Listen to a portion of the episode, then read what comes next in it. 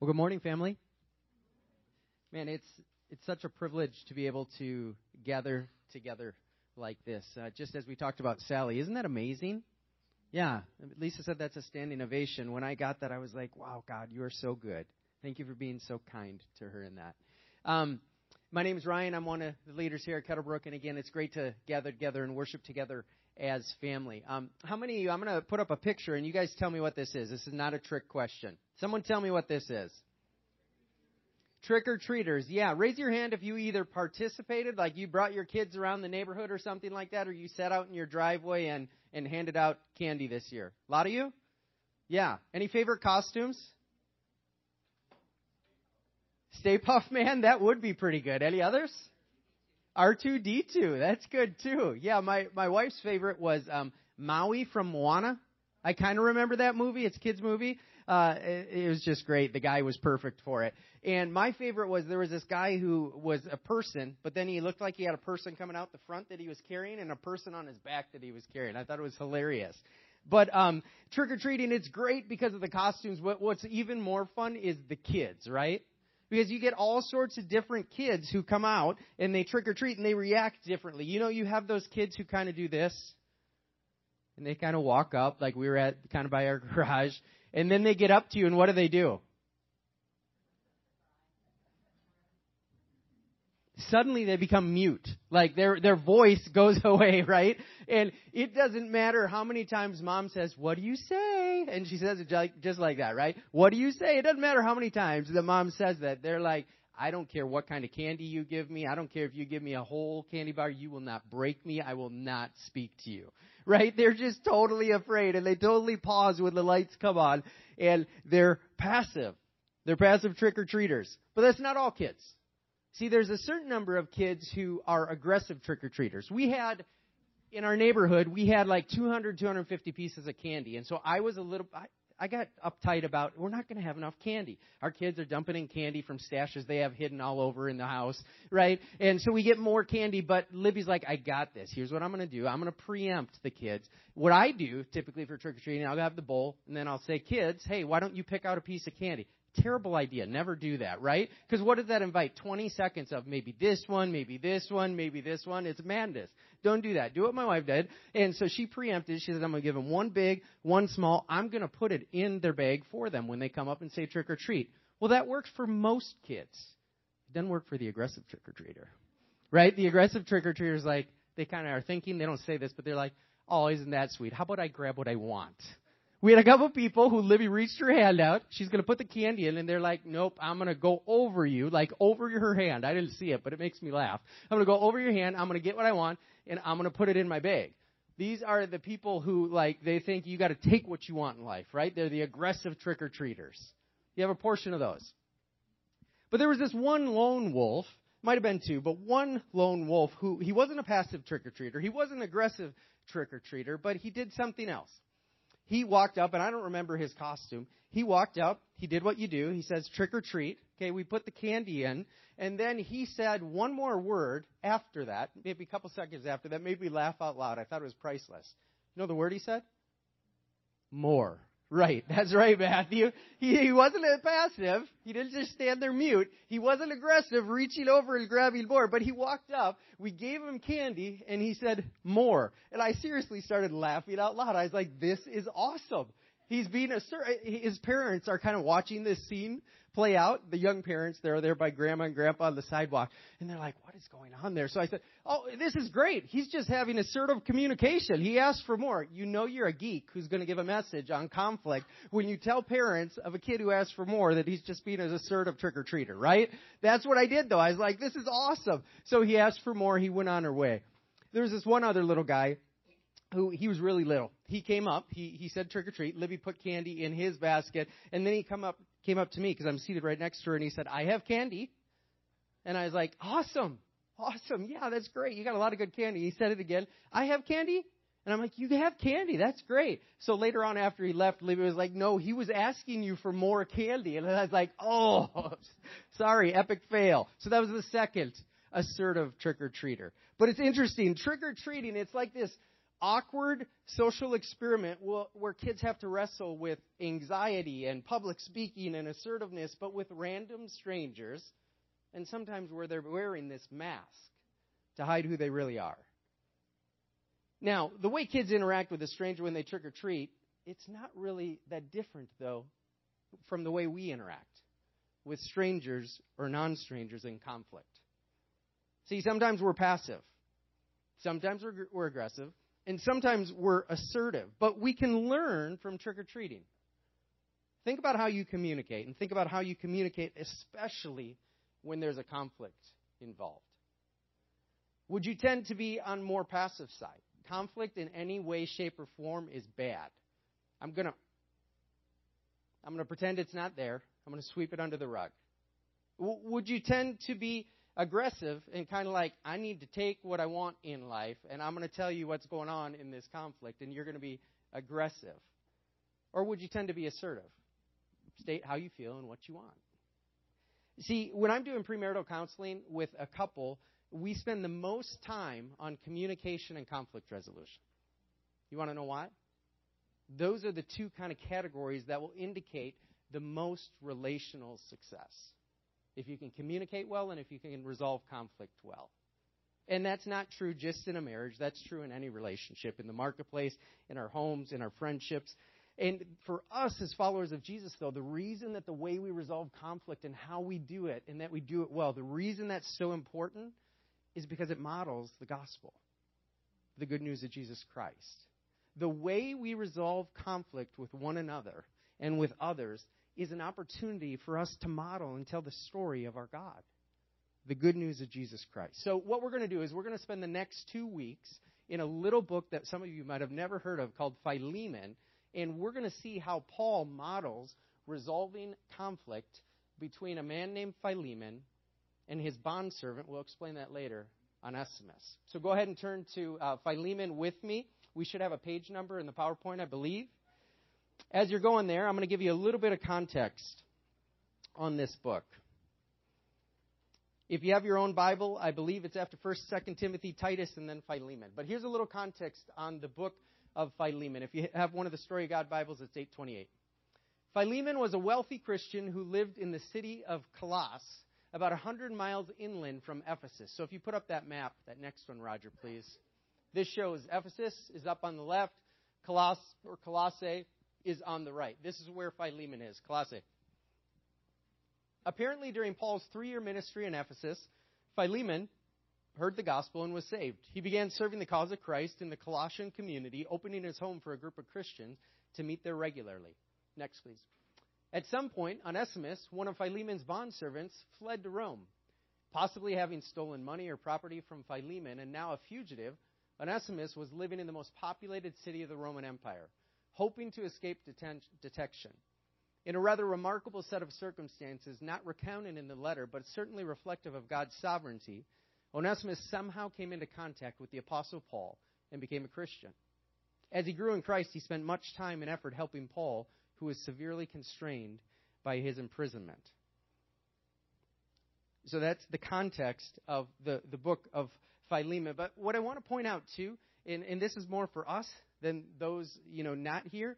But this is an actual man, Paul, writing to actual people, Philemon and those in his house, about actual issues and how to live their lives differently now that they began following Christ. So I know sometimes people will wonder, is this real? This is real. It's to actual people about actual issues about how to actually live in light of the good news of Jesus Christ. Let's go ahead and read Philemon 1 to 16. Only one chapter in this book. Starts out verse 1 Paul, a prisoner of Christ Jesus, and Timothy, our brother, to Philemon, our dear friend and fellow worker, to Apphia, our sister, to Archippus, our fellow soldier, and to the church that meets in your home. Grace to you and peace from God our Father and the Lord Jesus Christ. I always thank my God as I remember you in my prayers, because I hear about your faith in the Lord Jesus and your love for all the saints. I pray that you may be active in sharing your faith, so that you'll have a full understanding of every good thing we have in Christ. Your love has given me great joy and encouragement because you, brother, have refreshed the hearts of the saints. Therefore, although in Christ I could be bold and order you to do what you ought to do, yet I appeal to you on the basis of love. I then, as Paul, an old man and now also a prisoner of Christ Jesus, I appeal to you for my son Onesimus, who became my son while I was in chains. Formerly he was useless to you, but now he's become useful both to you and to me. I'm sending him, who's my very heart, back to you. I would have liked to keep him with me so that he could take your place in helping me while I'm in chains for the gospel, but I didn't want to do anything without your consent, so that any favor you do will be spontaneous and not forced. Perhaps the reason he was separated from you for a little while was that you might have him back for good. No longer as a slave, but better than a slave, as a dear brother. He's very dear to me, but even dearer to you, both as a man and as a brother in the Lord. So this is Philemon. And Paul addresses himself as a prisoner in verse 1 of Christ because it's thought that he wrote this letter, which would be hand delivered to Philemon during his three year imprisonment, which they thought to be in Rome or in Ephesus. And he's writing to Philemon, who we talked about earlier in the context. And the, the others in this, um, Apphia and Archippus, are thought to maybe be his wife and his son, or other followers of Jesus who meet in the church that's in his home. This has nothing to do with conflict resolution again, but isn't it interesting that it says the church that meets in their home?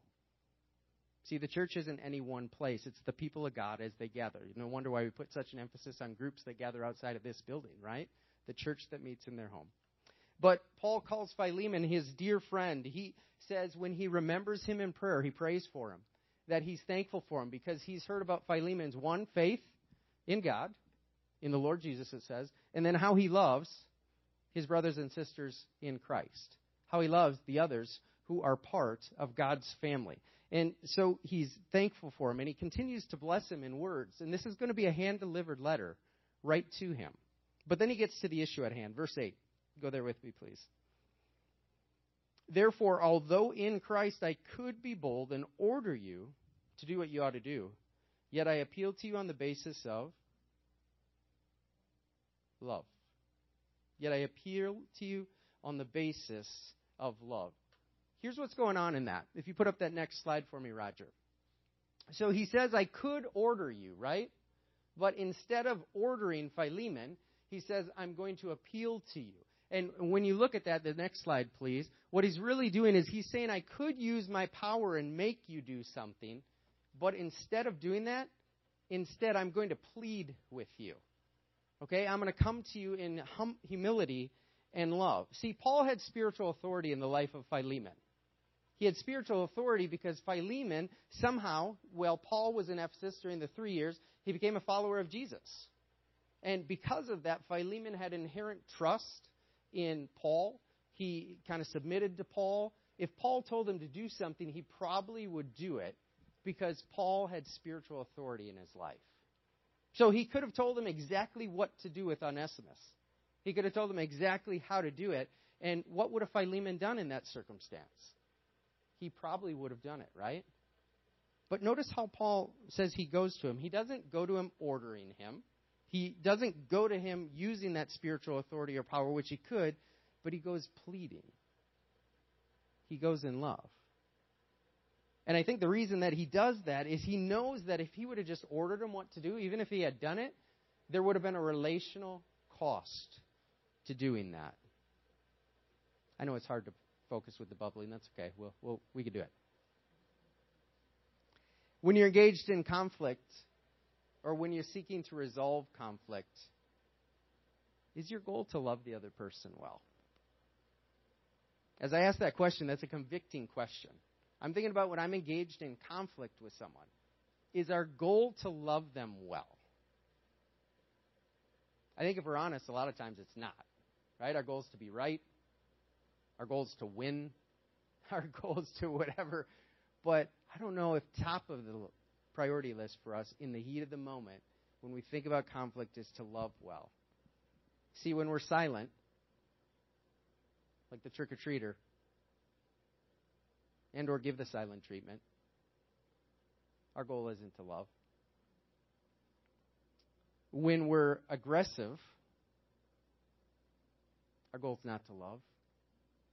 But Paul knows that the goal of resolving this conflict between Philemon and Onesimus and himself, the goal is to love so that the relationship could be restored. It's not to win, it's not to get even, it's not to get back. it's to restore the relationship. He also knows we can't say, hey, I love God, and yet I don't love my brother or sister. That's incongruent. It doesn't make sense. But put yourself in Philemon's situation. Your, your bondservant Onesimus, right? He, he has run away. Maybe he's taken things from you. He crosses paths with Paul, somehow becomes a follower of Jesus. Um, and now Paul is saying, I want you, Philemon, to take Onesimus back, but not simply as a bondservant. And again, I'll explain what that is later. But I want you to take him back as a brother. If you're Philemon and Paul orders you, remember, Paul did not order you, he appeals to you, but if he orders you to do this, what are you feeling? You can answer this. If Paul orders you to do that, what are you going to be feeling? Obligated? Pressure? What was that, Jessica? Defiance? Yeah. Right? If orders you to do something, there's not much freedom in that, right? there's not much choice because this is what you need to do, and here's why you need to do it. Here's how you do it. But he pleads with him. Instead of ordering him, he pleads with him in resolving this conflict on the basis of love as a peer, as a brother in Christ, leader to leader. He assertively communicates. He doesn't say more, but he says, Here's what I'd like. Here's how I feel about it. You see, when we deal with uh, conflict in our relationships, there's different ways we can seek to do it. We can be passive, right? We can uh, we can pretend that a situation or an issue doesn't exist. We can, what's this? Sweep it under the rug, right? We can run away from it. We we can hide. See, the other end of the spectrum would be like we can be super aggressive in conflict resolution. We can take what I want. We can be like the air horn, which, wow, I shouldn't do that again. Is my head supposed to be spinning? No, it's not. But we can be super aggressive, and that's what we can sound like or come across to the person we're trying to resolve the conflict with, right? We could also be passive aggressive. We know what this is. We kind of mutter something under our breath or say it after the fact, or Ryan, it's been about a year since you visited. You might want to pack your bags and go on a guilt trip. Social media. We could post something, never having to say something face to face. See, a few minutes I started this tea kettle. Did anyone notice that? Yeah, you all did, right? You're like, I can't listen to you because you have that tea kettle going. My ear is still ringing, by the way. So I started this tea kettle. And what is the goal of this tea kettle? The goal of this tea kettle is to bring water from room temperature to a boil in a matter of minutes. And a couple features that I like about this tea kettle. Did anyone see it steam? Okay, it's releasing pressure because it's brought the water to the boil. But something else happened. Anyone else? Did anyone hear a kind of a click? What does that signify? It shuts off. It's an auto shut off feature. And it's interesting. I wonder if either in our hearts and through our lips and our actions, if we're less like my tea kettle, which when it comes to a boil shuts off, and if we're more like the ones that howl louder and louder and louder until you shut them off. See, if we're passive and we hate conflict resolution or conflict in general, we're not going to resolve it. Because of that, we're going to sweep and we're going to sweep and we're going to sweep and we're going to sweep. But here's the deal even for the person who tends to be more passive when it revolves around conflict, you're still boiling little by little internally right? And the person who's more passive, eventually, it's going to erupt. Eventually, it's going to come out. And whether it be in the home or whether it be in the marketplace, I talked to enough of you to know that uh, being passive in conflict resolution, it just doesn't work. And here's the thing when we're passive, what do we think? Well, I want to love them. I don't want to ruffle any feathers. I don't want to make anyone upset. But I'm just saying, when we're passive in conflict resolution, it's not truly loving somebody. Because what does it do? It just pushes the issue down the road, just pushes it further down. It doesn't bring rest and peace to our hearts. It doesn't seek to restore the relationship. It just pretends like the issue isn't there and pushes it to a future time, and then pushes it to a future time, and it doesn't get resolved. And then the unrest stays, and then the lack of peace in the relationship stays. And maybe it's not that we're passive, but maybe it's that we're aggressive. And it doesn't take much to set us off. See, here's the thing if I were to plug that in and turn that on again, would it take less time or more time to bring to a boil? It would take less. Right? And maybe we're aggressive, and maybe it's because we've got all this unrest and all these past unresolved conflicts in our hearts. So it doesn't take much, and boom, we're steaming. We're steaming. But it, we know that this isn't loving, and then we go and we chew someone's head off or we, we speak or we act in ways that aren't kind, that don't honor God, and the Holy Spirit convicts us and says, Ryan, or put your name in there, that's not right. We know inherently that's not right. See, but if we don't deal with conflict, if we either sweep it under the rug or if we blow our top, so to speak, but don't deal with it, don't resolve it, we're like the tea kettle that's already been plugged in, that's already been brought to a boil. And the next time something arises that revolves around that same issue, or even any issue, right? This is when you, somebody gets frustrated with their spouse or their kids, and like, really, was that that big of a deal? And it had it didn't have anything to do with that. It had to do with something else that hasn't been resolved. We're going to come to a boil quicker.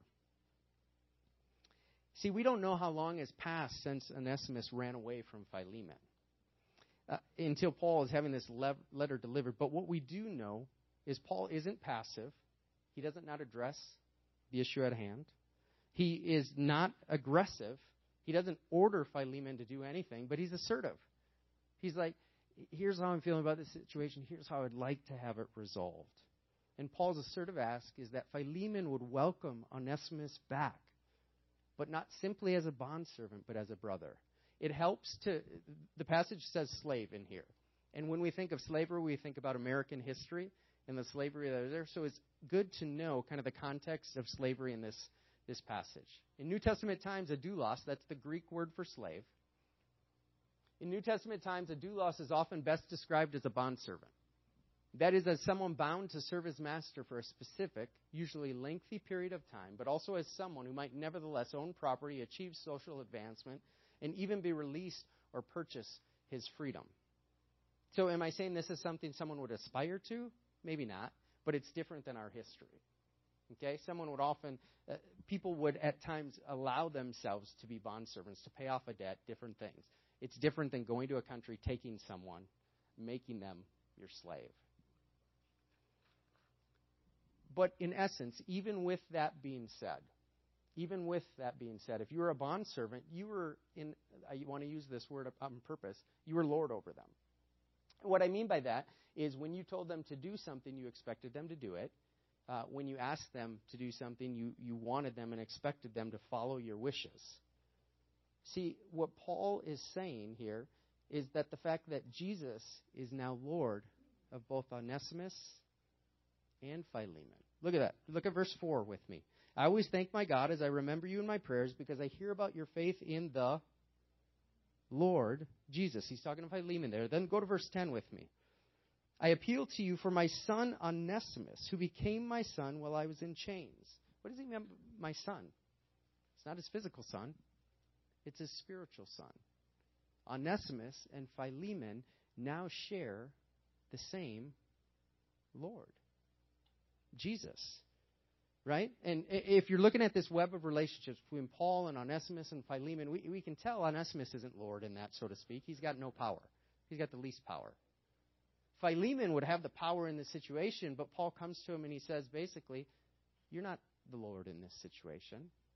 But then he makes the statement and the application and says, Neither am I.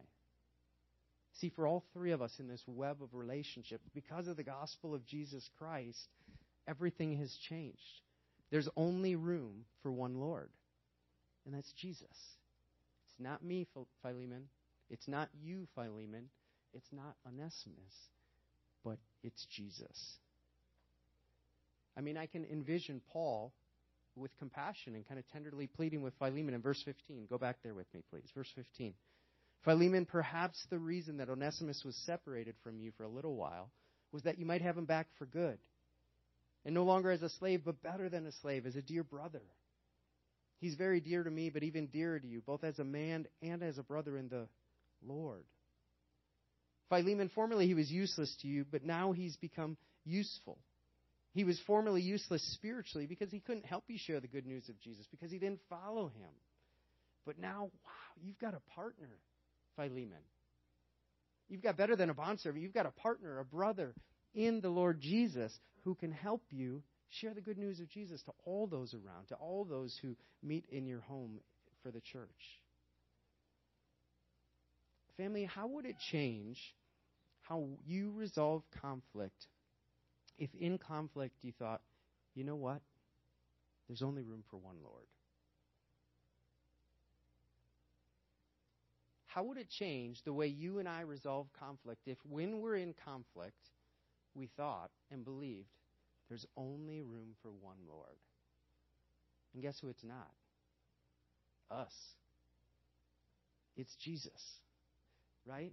So we believed, you know what? I'm not Lord of my spouse, not Lord of my kids, not Lord of my employees, not Lord of my friends, I'm really not Lord of any circumstance or, or situation, but rather we depended upon the one who is Lord, and that's Jesus.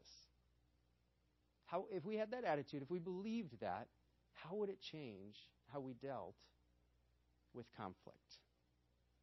And here's the irony in this.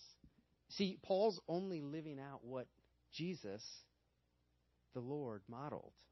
Jesus was Lord, but he quote unquote didn't lord it over us there's this cosmic conflict, right, between God the Father and his enemy uh, that resulted in humanity having conflict with God and being relationally separated from God. Right? And God's enemy wants nothing more than for humanity to not know the love of God. He wants nothing more than for God the Father to not love humanity, but God does. But God does love us, and He showed us.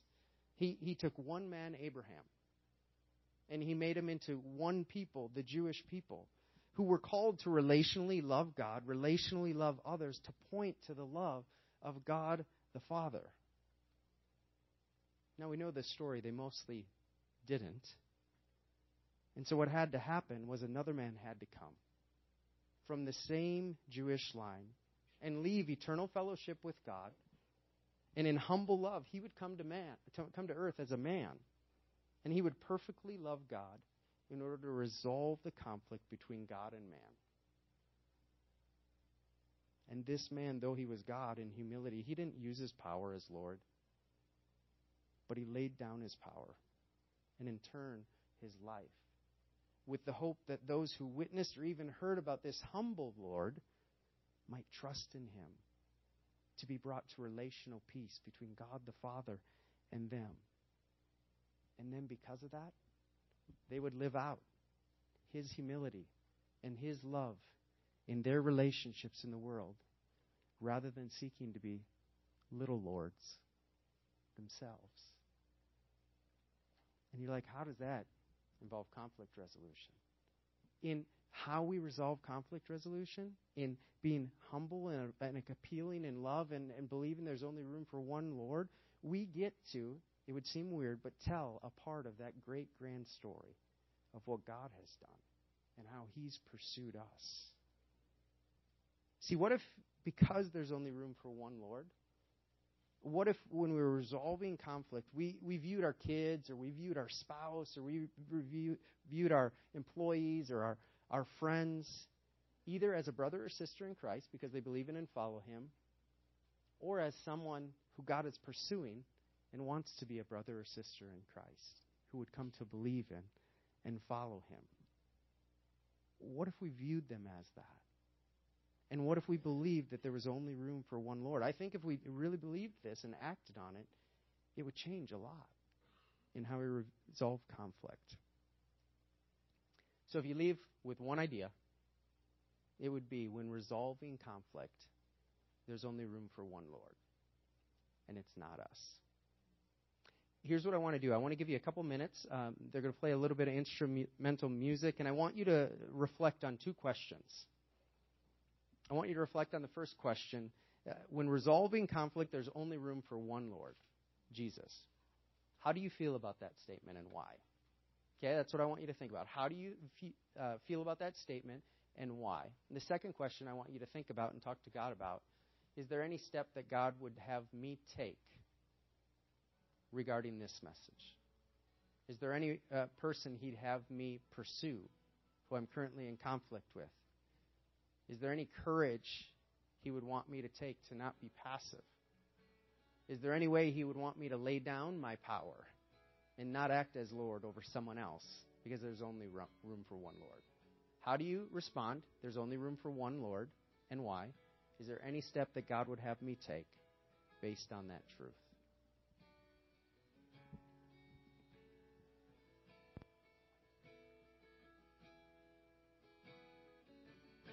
Father, thank you for this morning. Thank you for this family. Thank you that uh, Jesus is Lord of this family, and He's a He's a kind Lord. He's a loving Lord. He's He's a Lord who laid down His life for, like the song said, eight billion lives that He would hopefully save. That He didn't want anyone to perish, but all to have everlasting life. Father, might the way we resolve conflict point to that greater, grander story of a humble Lord who laid down His life for us and might we also appeal to our brothers and sisters and those who we would hope would become brothers and sisters in humility, in love, acknowledging that in resolving conflict, there's only room for one Lord. Pray this in Jesus' name. Amen.